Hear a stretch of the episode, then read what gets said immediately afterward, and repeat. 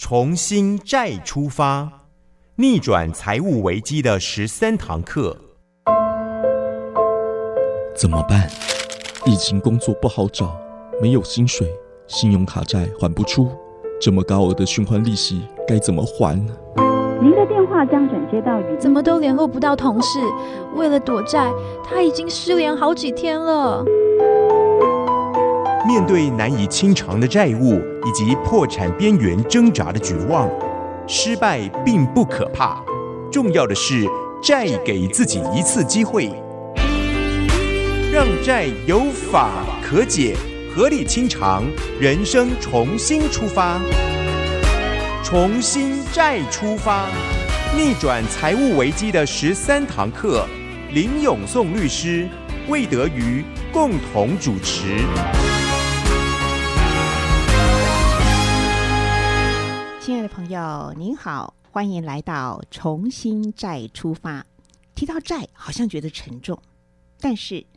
在这个节目里面，你会发现到理债有方法，还债有出路。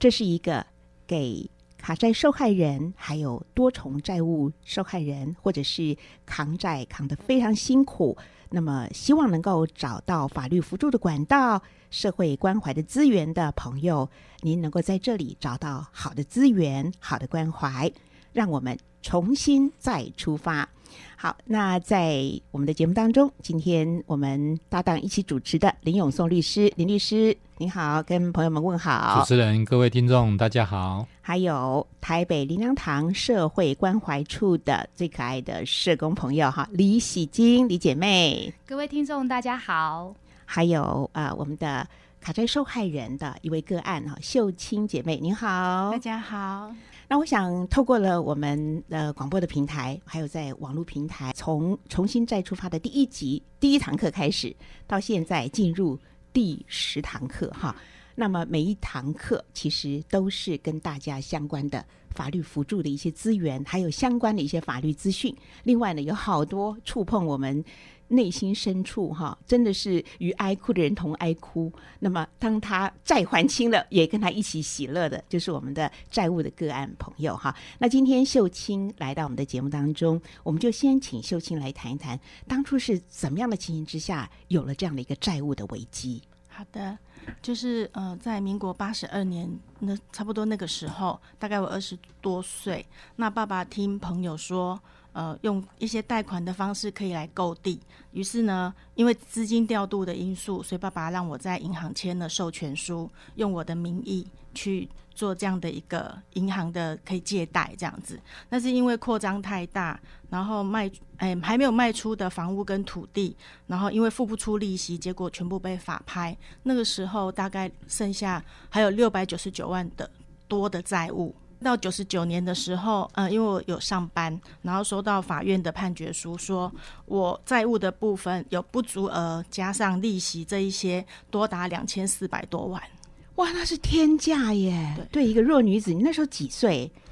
呃、才二十几岁吧？对，二十多岁，然后到九十九年这样子，中间就像扛这个这么重的债了。是，其实我们就不大敢去面对它，嗯、因为不知道那个是返还不起的。爸爸因为失败之后，所以他得了那个免疫性疾病类风湿关节炎，一直都要吃类固醇，然后身体只要呃。一一心情一不好，他就又开始痛。那痛的话，那个剂量就一直增加。然后他一直觉得对不起我，所以就是在这个过程里面，然后再加上呃自己本身开始就是收到这一个九十九年收到这个判决书，他开始要扣我薪水三分之一。那因为我们还有小孩，还有家里要顾，所以三分之一之后，我其实薪水其实这样扣下来，生活上其实非常的。非常的紧，非常的紧，所以甚至好好孩子没有办法去上那个安亲客服班，嗯，对，所以这样子的部分。然后呢，最主要是我自己也觉得自己很自责，为什么那时候要答应爸爸去做这样的事情，然后自己就让自己陷入这样的光景，觉得自己很没有智慧。这样，我我知道欠债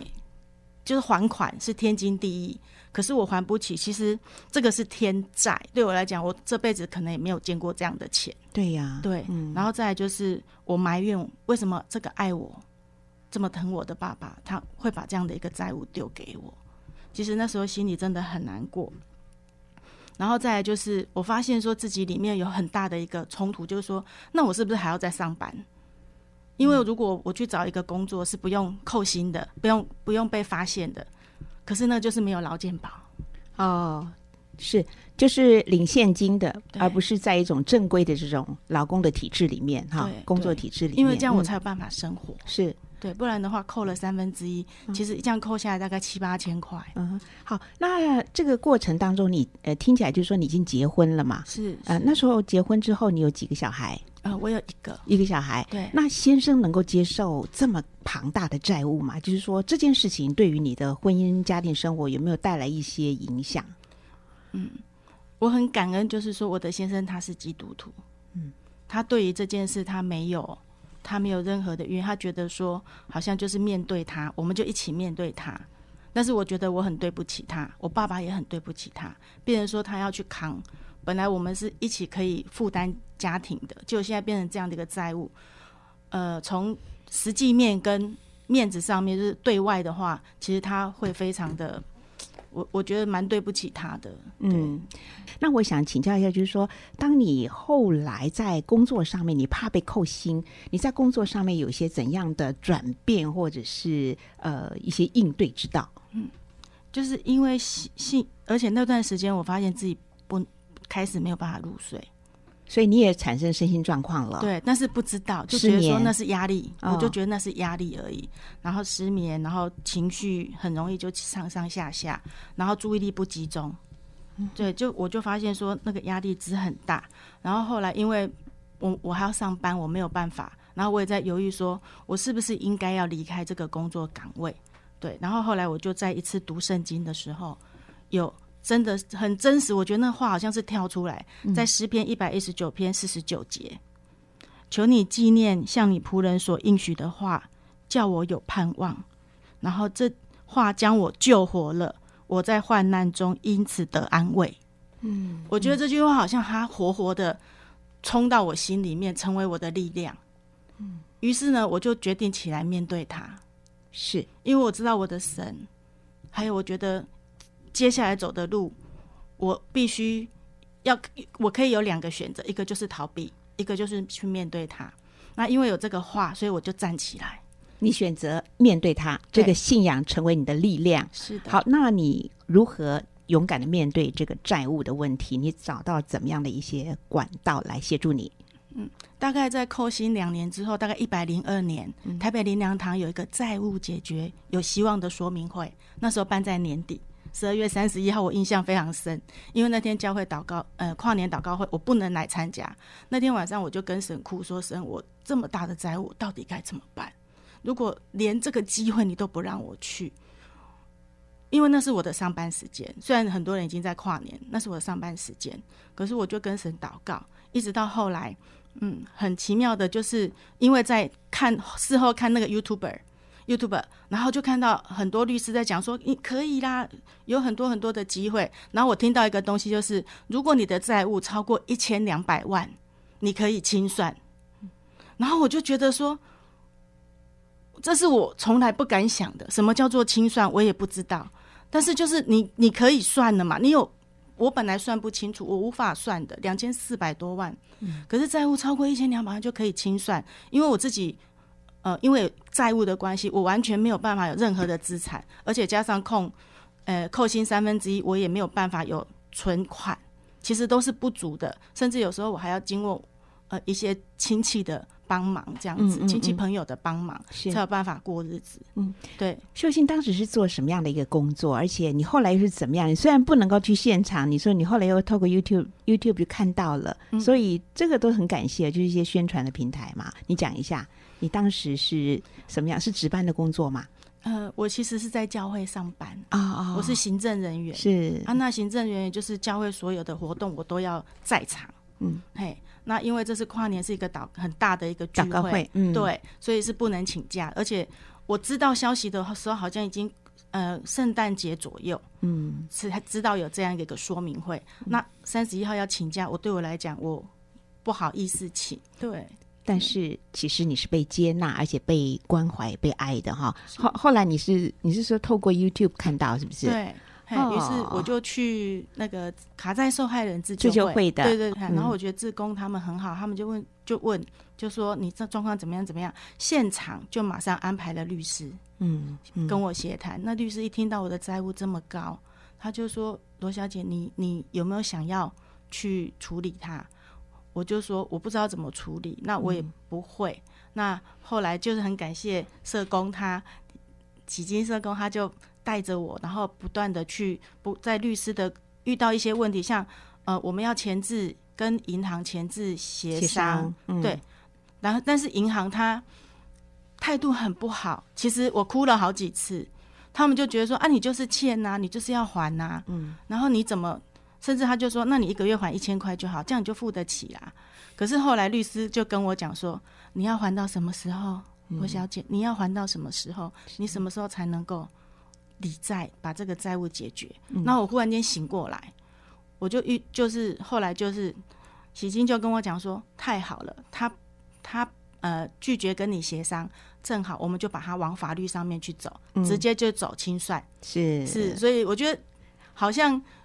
看起来是不好的事，那我本来想放弃了，我想说算了我就这样就好了，反正呃银行也不愿意这样做，那我就走到其实我很害怕、嗯、我里面非常的害怕，因为每未来的走的每一个环节我都不懂，你已经吓坏了哈。好，我们呃分享到这里，知道呃这个卡债受害人他的心是多么的胆战心惊，但是生命当中有贵人啊、呃。我们待会来听听喜金社工他怎么会起心动念在教会里面来办这样的一个债务有希望解决的一个说明会呢？哦，很好奇。F M 九零点九，分分秒秒守护城市心灵。F M 九零点九，我 sharing blessing， 嘉音广播电台。嘟吧吧嘟吧嘟吧哒吧噔噔。您所听到的是重新再出发啊！遇到了债务。你会觉得你好像走进了一个死胡同，其实不然，我们勇敢的面对它。很多的朋友可能不知道有这样的一个扶助跟关怀的平台或是管道，那么如果你正巧听到了，恭喜你。好，刚才我们听到了呃，这个卡债受害人的个案，就是秀清她讲到啊，她真是一个孝顺的女孩，她背这个扛这个两千多万的债务，她是完全不晓得这个债是怎么积累成这么大的一个数额哈。好，那一线生机就是遇到了喜金社工，然后我想请教喜金，呃 surprise 啊，好，喜金惊喜哈，带给很多呃痛苦无助的朋友们这样一个好的社工，带给他们惊喜，带给他们盼望。好，喜金，你当初是怎么样会有起心动念要在教会里面，在台北灵粮堂来办这样一个卡债解决的一个说明会？我要说这个是耶稣起头的哈、哦欸，其实我原本在教会里面，我我是从事那个急难救助的审核。那呃，最困扰我的一点是，欸、其实发现到这些的案件多半都不是急难事由，其实是长期贫穷的问题。所以我常常跟神祷告说：“主啊，这些人该怎么帮助他们？你问十个。”十个人问他们说补助款领完之后你要怎么因应生活，十个是答不出来的。那急难只能够就是短期的补助，但是贫穷这个问题该怎么解决？那上帝其实就是他就开启了这条路、嗯哎、我去图书馆翻书翻理财，我发现到不是，后来让我翻到一本书叫做《卡债族的重生宝典》，它是用图解的方式在讲解消债条例、嗯、我就觉得这就是了。那那时候就有人跟我讲说林永松律师他们那边有一个卡债受害人自救会，那我就刚好有发现到教会有一个弟兄他有这样的问题，我就鼓励他说我们去自救会看看好不好、嗯、就从从这样，所以我就说其实真的是因为神的怜悯才开启这条路、嗯、那那那因为这些的案件里面我花了我我我把它前后三年的资料找出来看，发现到这些人高达九成是有债务，好，我刚刚漏掉九成有债务，然后他们的经济大概都是薪水大概都三万块以下，然后没有劳保。Oh. 所以我那时候就在想说怎么让帮助他们能够重新回到正常劳工体系，他们不用担心被扣薪水，就像刚刚秀清所讲的哦，不用，然后呢他们也可以拥有自己的账户，他们可以呃有机会哦，我怎样有机会哦过着收支平衡的生活，我还不敢求有余耶、嗯哦、那, 那这样其实还有就是那个被逼债哈、哦怎么样可以那个，所以我就发现到说啊，这个这个这个路消债条例真的是给债务人一个重新开始的机会。嗯，好、啊，我们说脱离贫穷的第一步并不是理财，其实是理债，而且是透过消债条例才能够免除掉。嗯，对，嗯，关于消债条例，它整个立法还有修改的这些过程，在我们重新再出发，我们进入今天是第十堂课，所以在我们其他呃各堂课的节目当中，都陆陆续续有提到，大家不要错失每一堂课精彩宝贵的资讯，它可以救人，而且不但救人，还救一整个家庭，甚至我说的。更实在一点，它救我们整个的社会，脱贫是多么的重要。很多人就是这样子，因为债就陷入了那个贫穷的深渊，或者是生命的幽谷，再也爬不起来。嗯、那么我们呃，喜金社工那个时候花了好多，我觉得你的那样的一个热切的心，上帝看见呢、欸。好、哦，所以你会去图书馆去找资料，这就是一个主动。另外一个主动就是你会把这样的一个资源引进到教会来，谈一谈你是怎么样去邀林律师，然后来到教会办这个说明会，当时的状况，大家的反应又是如何？因为这件事情就一直放在我的心里面，嗯，然后有一天早上起来，哎，有一个念头就是，哎，我们要找林永松律师来教会演讲，这样，哎，可是那个是跨教会啊，好，后来我就跟我的牧师讲。那我牧师有第一时间他就去去跟牧师们主任牧师们报告，然后他们觉得很好，他说如果林律师愿意来教会分享，所以我们就在小组长月会里面开始，我们办了一个债务是可以解决的一个讲座。嗯，那这个讲座来了大概五百个人的小组长，那那次引起非常热烈的一个回应，因为这个是太实际了，这个在教会牧养上可以帮助他们很大，所以那时候我们也做了一个一个那个回应单。好，就发现到哎呦好多小组里面都有这样的情形。哎、欸、嗯，那我就估计啊，好吧，保守估计一成好不好，我就跟牧师说那我们来试个水温，看看会有多少人出来。所以在林律师他们的帮助之下，以及法律辅助基金会的帮助之下，那我们我就只是我自己做了一个非常哎、不怎么样的一个海报，两张这样贴着居然那一场来了一百四十个人。是我们我们发现到说那需求量很大。嗯，对。嗯嗯，所以从那时候开始我们就慢慢的然后说债务说明会结束了，那我们可以怎么样长期来服务这群债务朋友，是是这样来的啊。好感动。好，我想回头来请教一下林永松律师，刚才您听秀清的他这个整个呃陷入了这个债务的问题啊，就是例如他父亲用他的名义来贷款，您有没有发现到有一些重点可以提醒我们的？我想刚才听了秀清姐妹所说的，你会觉得说诶，秀清姐妹可能都没有用到那些钱，哦，那也许会有一点觉得自己自责，有时候会有点埋怨父亲。但是秀清姐妹的妈爸爸错了吗？也很难讲，因为每个人都想赚钱，他想要投资，希望能够成功，但有人成功，有人失败。可是失败了以后，那个金额真的太大了，哦，那那很难照原来的企业来还这些钱。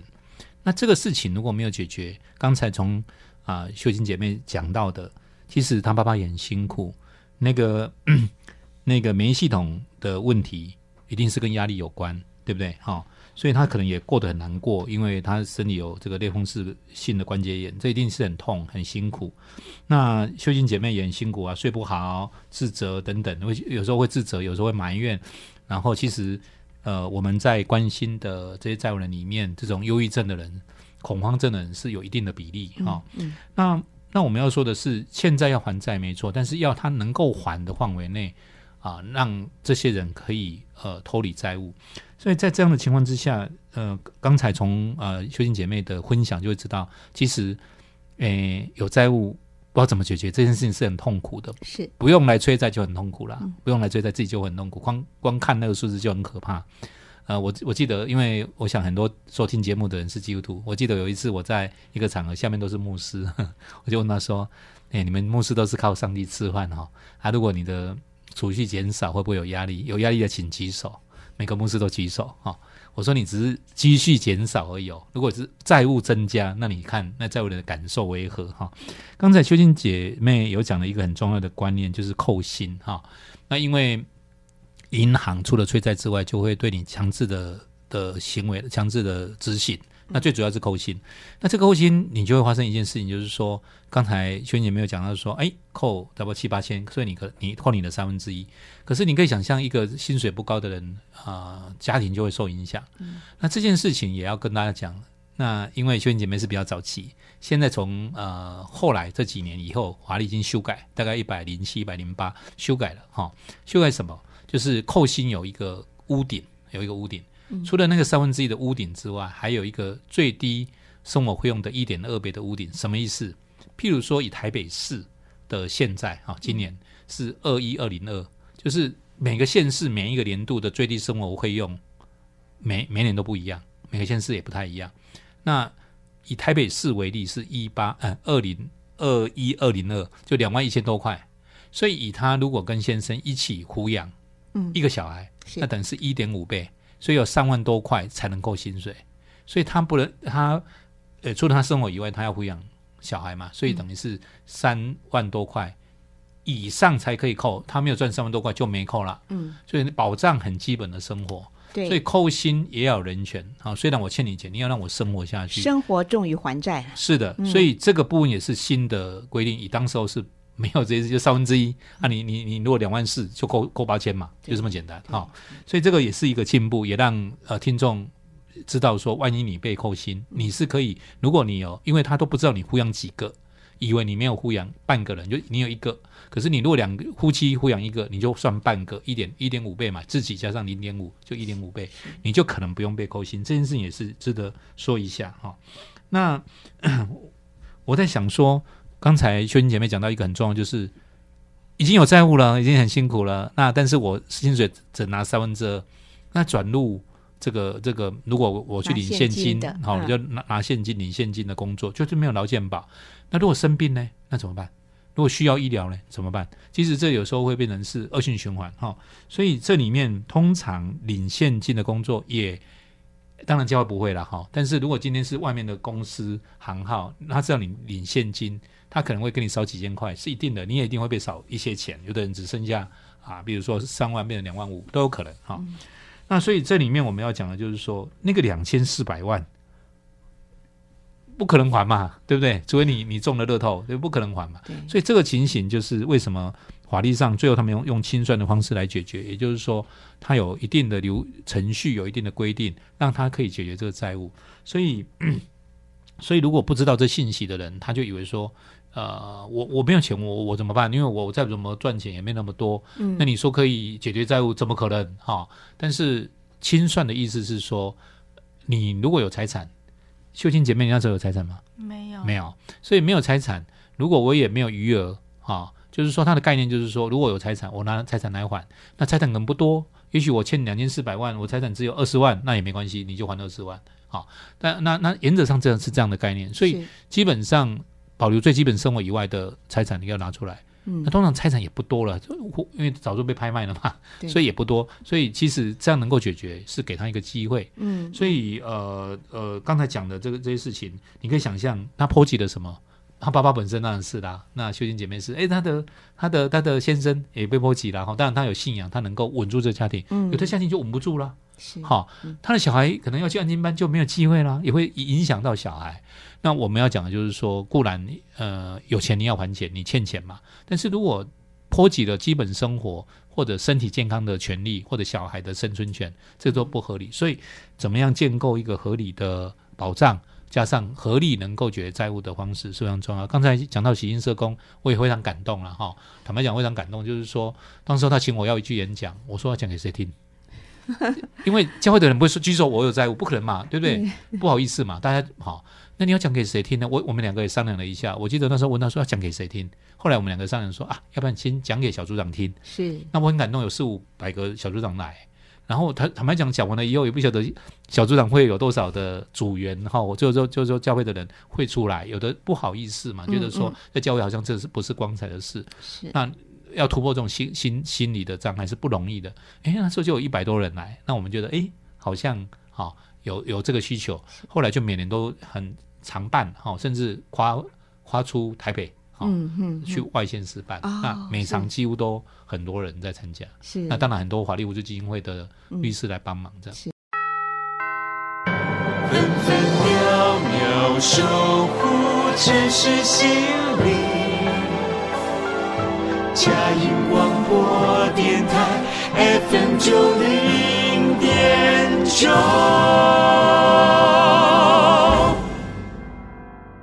亲爱的朋友，您所听到的是嘉音 Love 联播网重新再出发啊、哦！重新再出发，给债务人一个重新站起来的机会。现在呢，我来报告一下各个的呃扶助资源和平台。首先呢，就是由司法院捐助成立的法律扶助基金会，免费提供律师协助。法扶全国专线是四一二八五一八四一二八五一八，帮你一把。手机拨打的话呢，请加零二。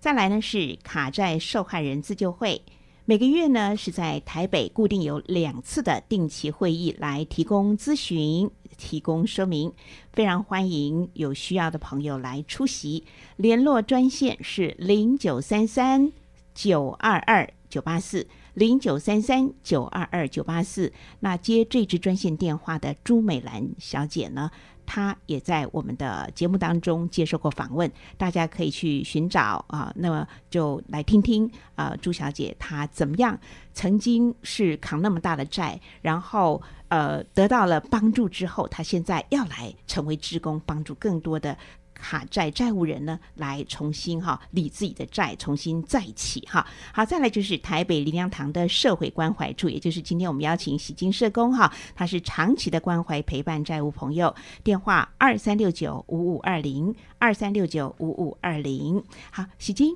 我想请你来谈一谈啊，嗯，其实。我觉得林律师就是不怕麻烦、哦、他有那样的一个法律人的一个正义。那喜金社工给我的感动是他有一个非常怜悯柔软的心肠，主动的去贴近伤心的人，去找出他们真正的问题在哪里，你会真正的去主动的去伸出你那那个爱的手，爱的心。我想一想，好像听说你原来不是学社工的，对不对？嗯、那你谈一谈自己的故事，怎么样会走上了社工这条服务的路？嗯，我想其实神要使用一个人，他会先装备。那嗯，我以前在银行工作快十三年，所以其实你对于金融业务也不会陌生了。不是催收部门啊、哦，不是催收，呃，是前期的呃是前端的催收，因为我在放款部待最久。Oh. 那放款部、呃、只要就是说你你利息、呃、本利没有还、哦、利息没有还，大概超过七天我们就要打电话关心、嗯、那这是我最痛苦的一件事情，因为我常祷告说主啊，你不要让我催逼到贫穷人这样子。那我是一个很认真的人，所以那个那个看那个卡债一堆，整个报表一堆人都没有还、嗯、我这个人有一个洁癖，就是会想把它清干净，所以我会去联络。可是，可是这个是我很不喜欢的一个一份工作。嗯，那，嗯，所以当我从呃，其实神的呼召啦，嗯，我从职场上退下来，那时候其实以前银行就是靠存放存放利差在赚钱。嗯，后来新银行的加入，存放利差就越来越少了，所以他们就转往所谓的消费性的金融商品嘛。是是。那那那个环境大环境整个越变，我越不喜欢。因为我我跟客户我是谈，我真的是会帮他们着想，会告诉他们说你不要跟我借钱，你到哪一家银行利率比较低，我是这种人。嗯、所以当当那样的情形的时候，其实我我就我就跟先生商量说，我想要离开。那其实是神的呼召啊，嗯、是神的呼召。那退下来之后，呃，我就在神学装备了四年，我念教牧之之商。那那那那那个那那个四年对我来说很重要，因为因为我们以前都只是面对钱，一分钱都得熬到半夜都得抓出来。嗯，可是现在学谘商是面对的是人，所以上帝是先让我变成一个人。哦，我对感觉完全没有的，他他让我慢慢的恢复知觉所以其实是恢复我这个人啊，哦，可以变得比较柔软，那这个帮助我很大。当我来到呃后来其实我我护照进来台北灵粮堂做全职的工作，那嗯其实这个是很很奇妙的过程。我就觉得我常常就有一次我站在那个十字路口上那个文化大学那边，嗯，我就看着哎社工师，我就说主啊，有一群人哈，哦，说谘商其实是二线，那那一线呢，谁把他们从家里面把他们从那个这样带出来，这样，嗯嗯嗯，这是我常在思想的。所以其实那我很喜欢做资源的连结，哎，这个人有这样的状况，那哪些资源可以帮助他？好，啊，我不知道那个叫做社工的工作这样子，嘿，哦，哎，那所以上帝就带我一步一步带我，我就开始我就去考社工师，去去先接受社工的那个学分班，然后再去考社工师这样子，嗯，所以我是中年转社工。你的生涯充满了惊喜哎！我今天才很惊讶的发现，原来你之前是在银行工作，而且在看到这些债务人的时候，你是看到一行行的数字，想要赶快把它清理干净。对，我听得好感动。你说后来教牧谘商的时候，上帝透过这样的一个装备，让你重新有了一个人，嗯，人的感觉哈，哦。那其实我做这个节目的时候，我也是这样。我其实林律师也有分享，就是我们以前提到卡债族，我们会觉得是不是奢侈浪费，传统一般人是这样子，嗯，那还有就是我们会觉得说我们过去来讲啊，我们的父母啊，我们老一辈的父母传统的观念就是储蓄节俭是美德，但是后来就所谓消费金融之后就开始鼓励消费，借钱是一种高贵的行为啊，消费可以刺激经济等等，就完全就是颠覆啊！但是这里面到底有多少的陷阱，其实很需要智慧。那么我们知道啊，真的在我们的信仰当中，我们说圣经哈，啊，敬畏上帝是智慧的开端，认识啊，呃、耶和华哈，啊，是这就是呃呃就是聪明的开端哈，智慧聪明都是他来的。所以我想说再请教，因为律师也是基督徒嘛，我觉得可以不妨从圣经真理的观点来看，呃，上帝对于这个所谓的穷人的连续，我记得我我这两天读经，我还读到了这个旧约里面的《申命记》的第十四章还是十五章，讲到第七年豁免年等等哈。好，我我想我们不必说的那么深奥了，因为我们收音机旁有太多的这个一般社会大众。我只是觉得说，其实大家一直讲了很多什么经济伦理啦，或者怎么样社会公益，其实在圣经里面有一些方法的哈。那不晓得两位哪一位要先来讲一下，就是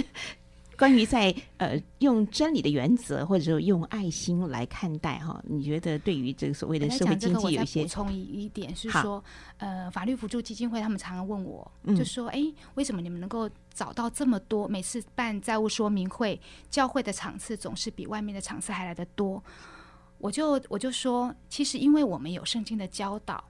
好。那知道说要去看顾怜悯这些贫穷人，是，所以当他们知道有这个法律可以帮助这些人，我们就有一群热心的基督徒就会开始去把鼓励他们身边的朋友，嗯，把他们带出来，嗯嗯，所以我们的那个那个债务说明会的场次，从我不说百分之一百四，隔一年就是一百七、两百、两百五，前年是四百二，去年是三百六，就是。真的人就是越来越多，去年是疫情的、嗯、疫情的那个期间、欸、还三百六，所以是远超过对。那那在那个我知道在利未记里面，他十九章那边有讲到哈、嗯，就是说在你们的地收割庄稼，不可不可割尽田角，也不可拾取所遗落的。好，不可去摘尽葡萄园的果子，也不可拾取葡萄中葡萄所掉的果子。为什么呢？因为要留给穷人和寄居的，这是我们的神，嗯，是大有怜悯，是连啊，等等，等于是说要要要留一些给这些穷人，不可收紧这样子。嗯、然后在里头也呃箴言里面有提到说，怜悯贫穷的，就是借给耶和华，嗯，然后耶和凡跌倒的，耶和华将他们扶持，好，被欺压的，他将他们扶起。这就是我们的神。嗯，所以啊、呃，我我真的我是觉得说，上帝非常的爱我，他他鼓励我，然后让我可以来做这份工作。其实，哎，对不起，我的哭点很低哈、哦嗯，哽咽了。其实这是神的恩典。嗯，那我常常做这份工作，我也是好感谢这些的债务人，因为我我是说你们都就这么信任我，哎、嗯，让我可以走进你们的生命中，所以这是我的福气。嗯嗯，好，李律师呢，你的感受？嗯、呃，刚才启信社工有分享了一些经节，我想，嗯、呃，在这个社会其实是呃很现实的，而且是就是重重视你拥拥有的。如果你是一个债务人，你是一个穷人，你是一个呃失败者，其实会被看轻，这是一个主流的文化跟价值，这也无可厚非。可是在我们基督教信仰里面很特别，你可以想象，假设这个天地有一个神明叫做上帝、哦、叫做什么再说，我们我们基督教叫上帝。那上帝既然说、哦、你坐在最微小的人身上，他可能是口渴了，你给他一杯水，他可能是赤身露体，他需要 一, 一件衣服，他可能在医院需要去被探病，他可能被关在监里，你去探监。那这样可能是这些人都是社会上遇到困难的人，或者是失败的人，你坐在这个最微小的一个人的身上，就是坐在我的身上，那个我是指上帝或者是耶稣的身上、嗯嗯、那这个这个这个经节，虽然我们如果从小在教会的人是很熟悉这些故事跟经节，那但是在社社会现实里面不是这样，这是非常颠覆呃社会主义价值的观点。那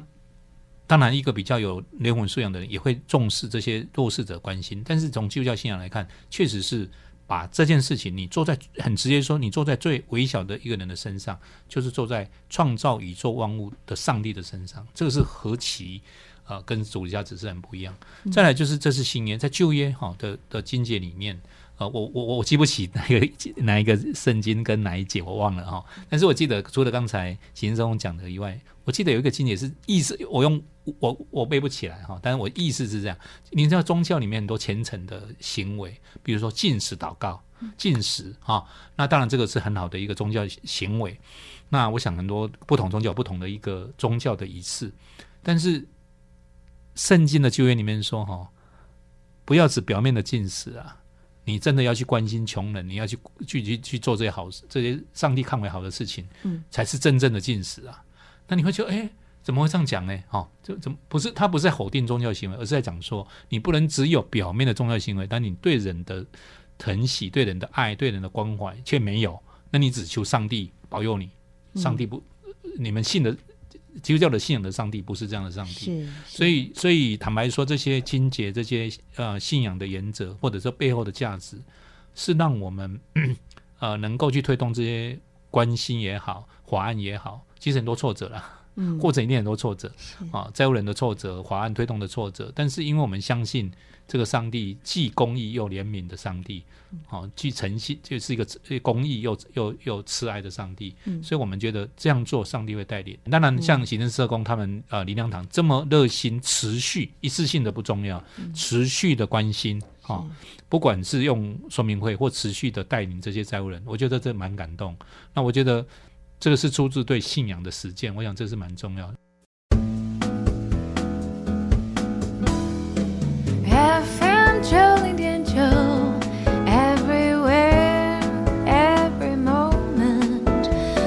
守护城市心灵，嘉音广播电台为爱守护你。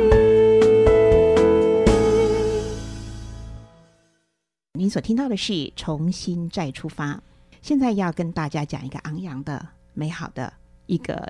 例证，就是我们秀卿姐妹刚才讲到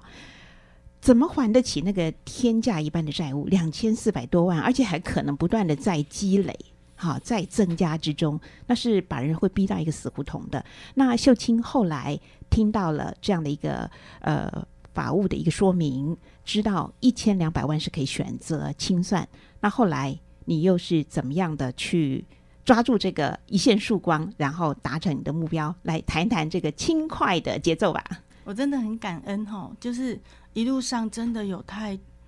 有律师、有社工，还有整个法。像刚刚律师讲说这法律一直不断的在改，是有这样前辈在前面努力，那我觉得说我就是我能够享受这个恩典，嗯，那我就律师就陪伴我，然后他也跟我讲了一些诚信的原则，就是法福会的免费律师，对是的是的、嗯、然后他也非常的有爱心，律师就教导我，也是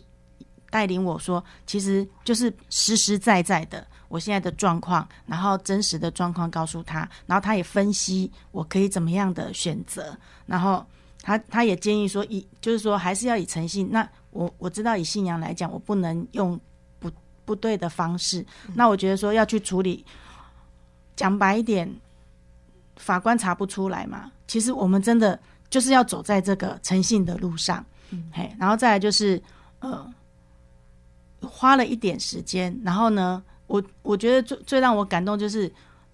因为我一直都入不敷出，然后当我开始走清算的一开始马上就停止扣薪三分之一、oh. 我觉得大家不要怕、嗯、真的，我觉得说那那我我会怎么样，我会那样，会不会怎么样，其实那时候的心里是很纠结的，是因为不知道会发生什么事。你走这个法律途径，从你找律师到最后真的呃裁定是清算，一共花了多久的时间？嗯，大概一年多。一年多，对。那我再请教一下，那你躲债花了多久的时间？大概二十几年吧。天哪，哈哈哈哈！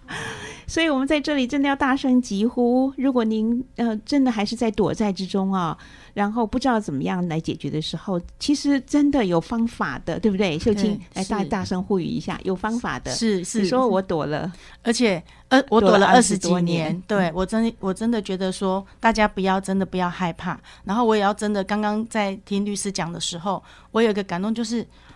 我。领受神所赐的安慰，好、哦，那是为了安慰那些需要安慰的人、嗯、所以我后来自己走出来之后，我也带了，我就是公开的去跟大家分享我的理债的经验，然后跟大家讲不要怕，然后我们四月十号在树林的联祷会有一场在呃约翰堂的摊位就是债务解决有希望的摊位，那我们会把收集到的一些见证，然后还有就是我们可能会用一些方式呃有有管道，然后让在树林地区有需要的人、嗯、他们可以出来面对这样的，然后经历债务的解决，重新拾回真实的人生、嗯、我觉得上帝真的会为我们开一扇另外一扇一扇窗，而且窗外有蓝天。是是 是, 是呃，刚才听到喜金社工有特别讲到，你觉得你有一个恩赐啊，或者你好像上帝特别就是会让你看见一个负担或者一个连结，就是会把很多的资源连结在这个呃帮助卡债受害人的呃朋友的这件事情上，你觉得上帝帮助你怎样做一些连结呢？嗯，呃，我们就嗯，除了法服，除了卡债受害人自救会，这是从法律面来帮助。那刚刚呃林律师其实或者是说之前吴老师一定有提到蛮多。呃，这些债务朋友、嗯、长期在被催债下来之后，他们的身心灵受到很大的一个影响、哦、所以他们的问题是不是单一，是多重的。是，所以我后来发现到光是从法律面来介入恐怕不够，如果没有其他面向的关顾，很可能他遇到一点点小小的一个波浪，他可能就会再陷入贫穷的循环。所以神就感动我，在二零一七年呃，我就去召，嗯，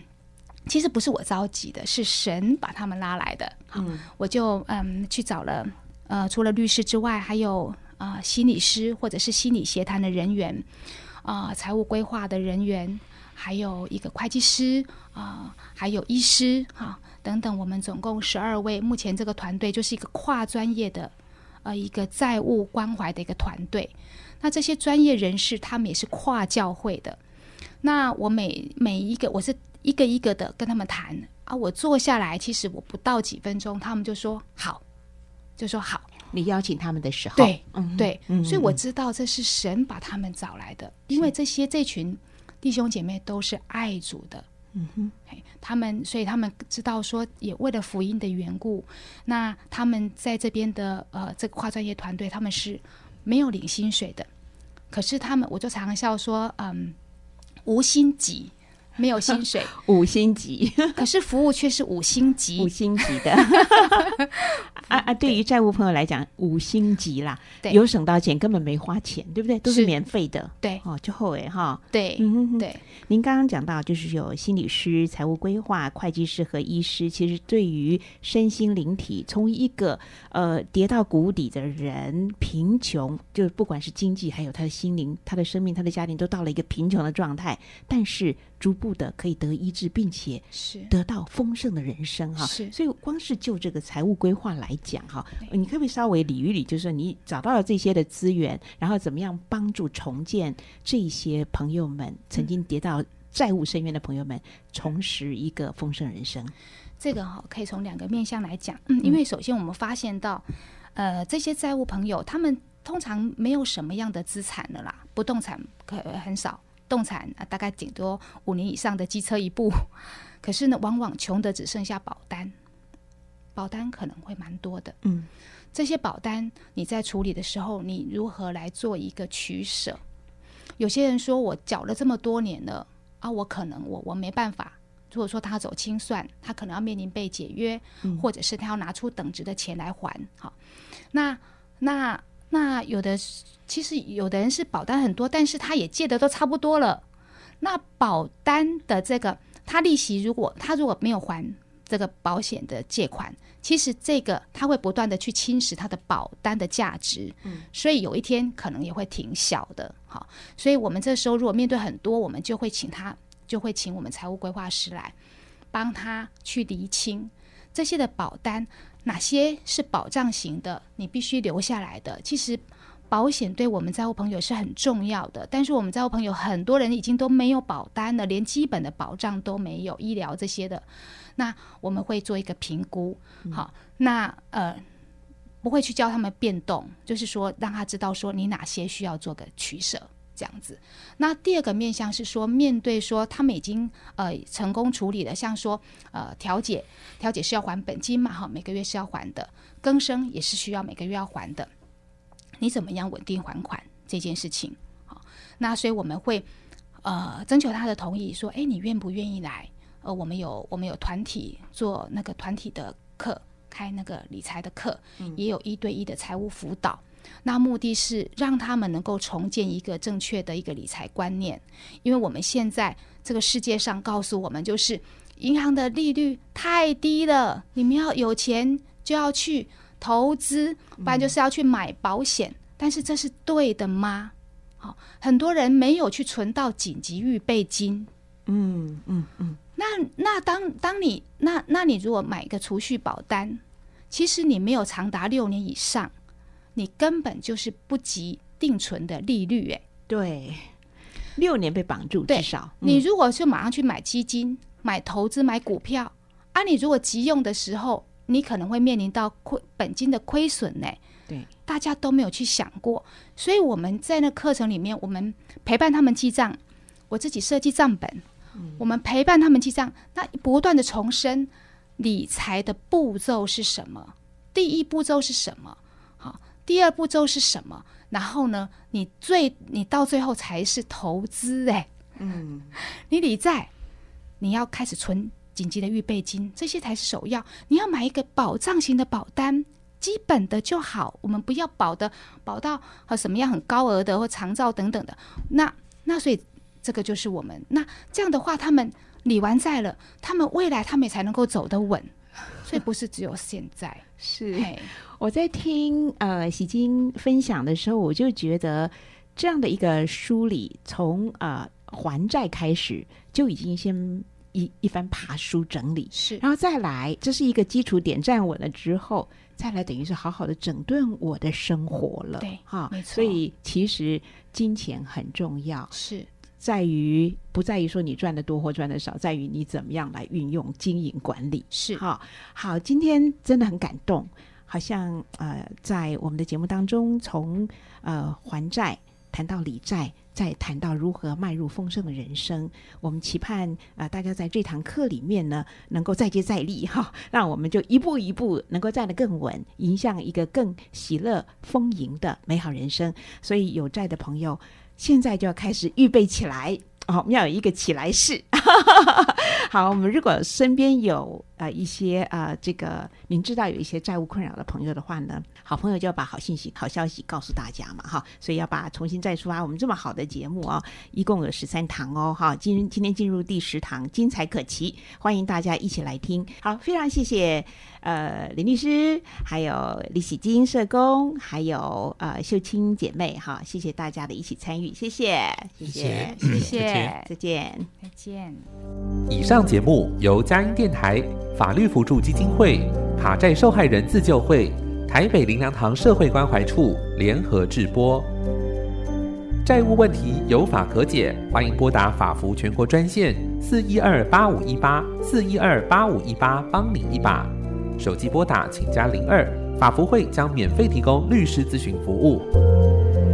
卡债受害人自救会，勇敢自救，积极争取债务人生存权。零九三三九二二九八四，零九三三九二二九八四。台北灵粮堂社会关怀处长期陪伴关怀债务朋友，零二二三六九五五二零，零二二三六九五五二零。佳音乐联播网分秒守护城市心灵，让我们陪您走一段人生，重新再出发。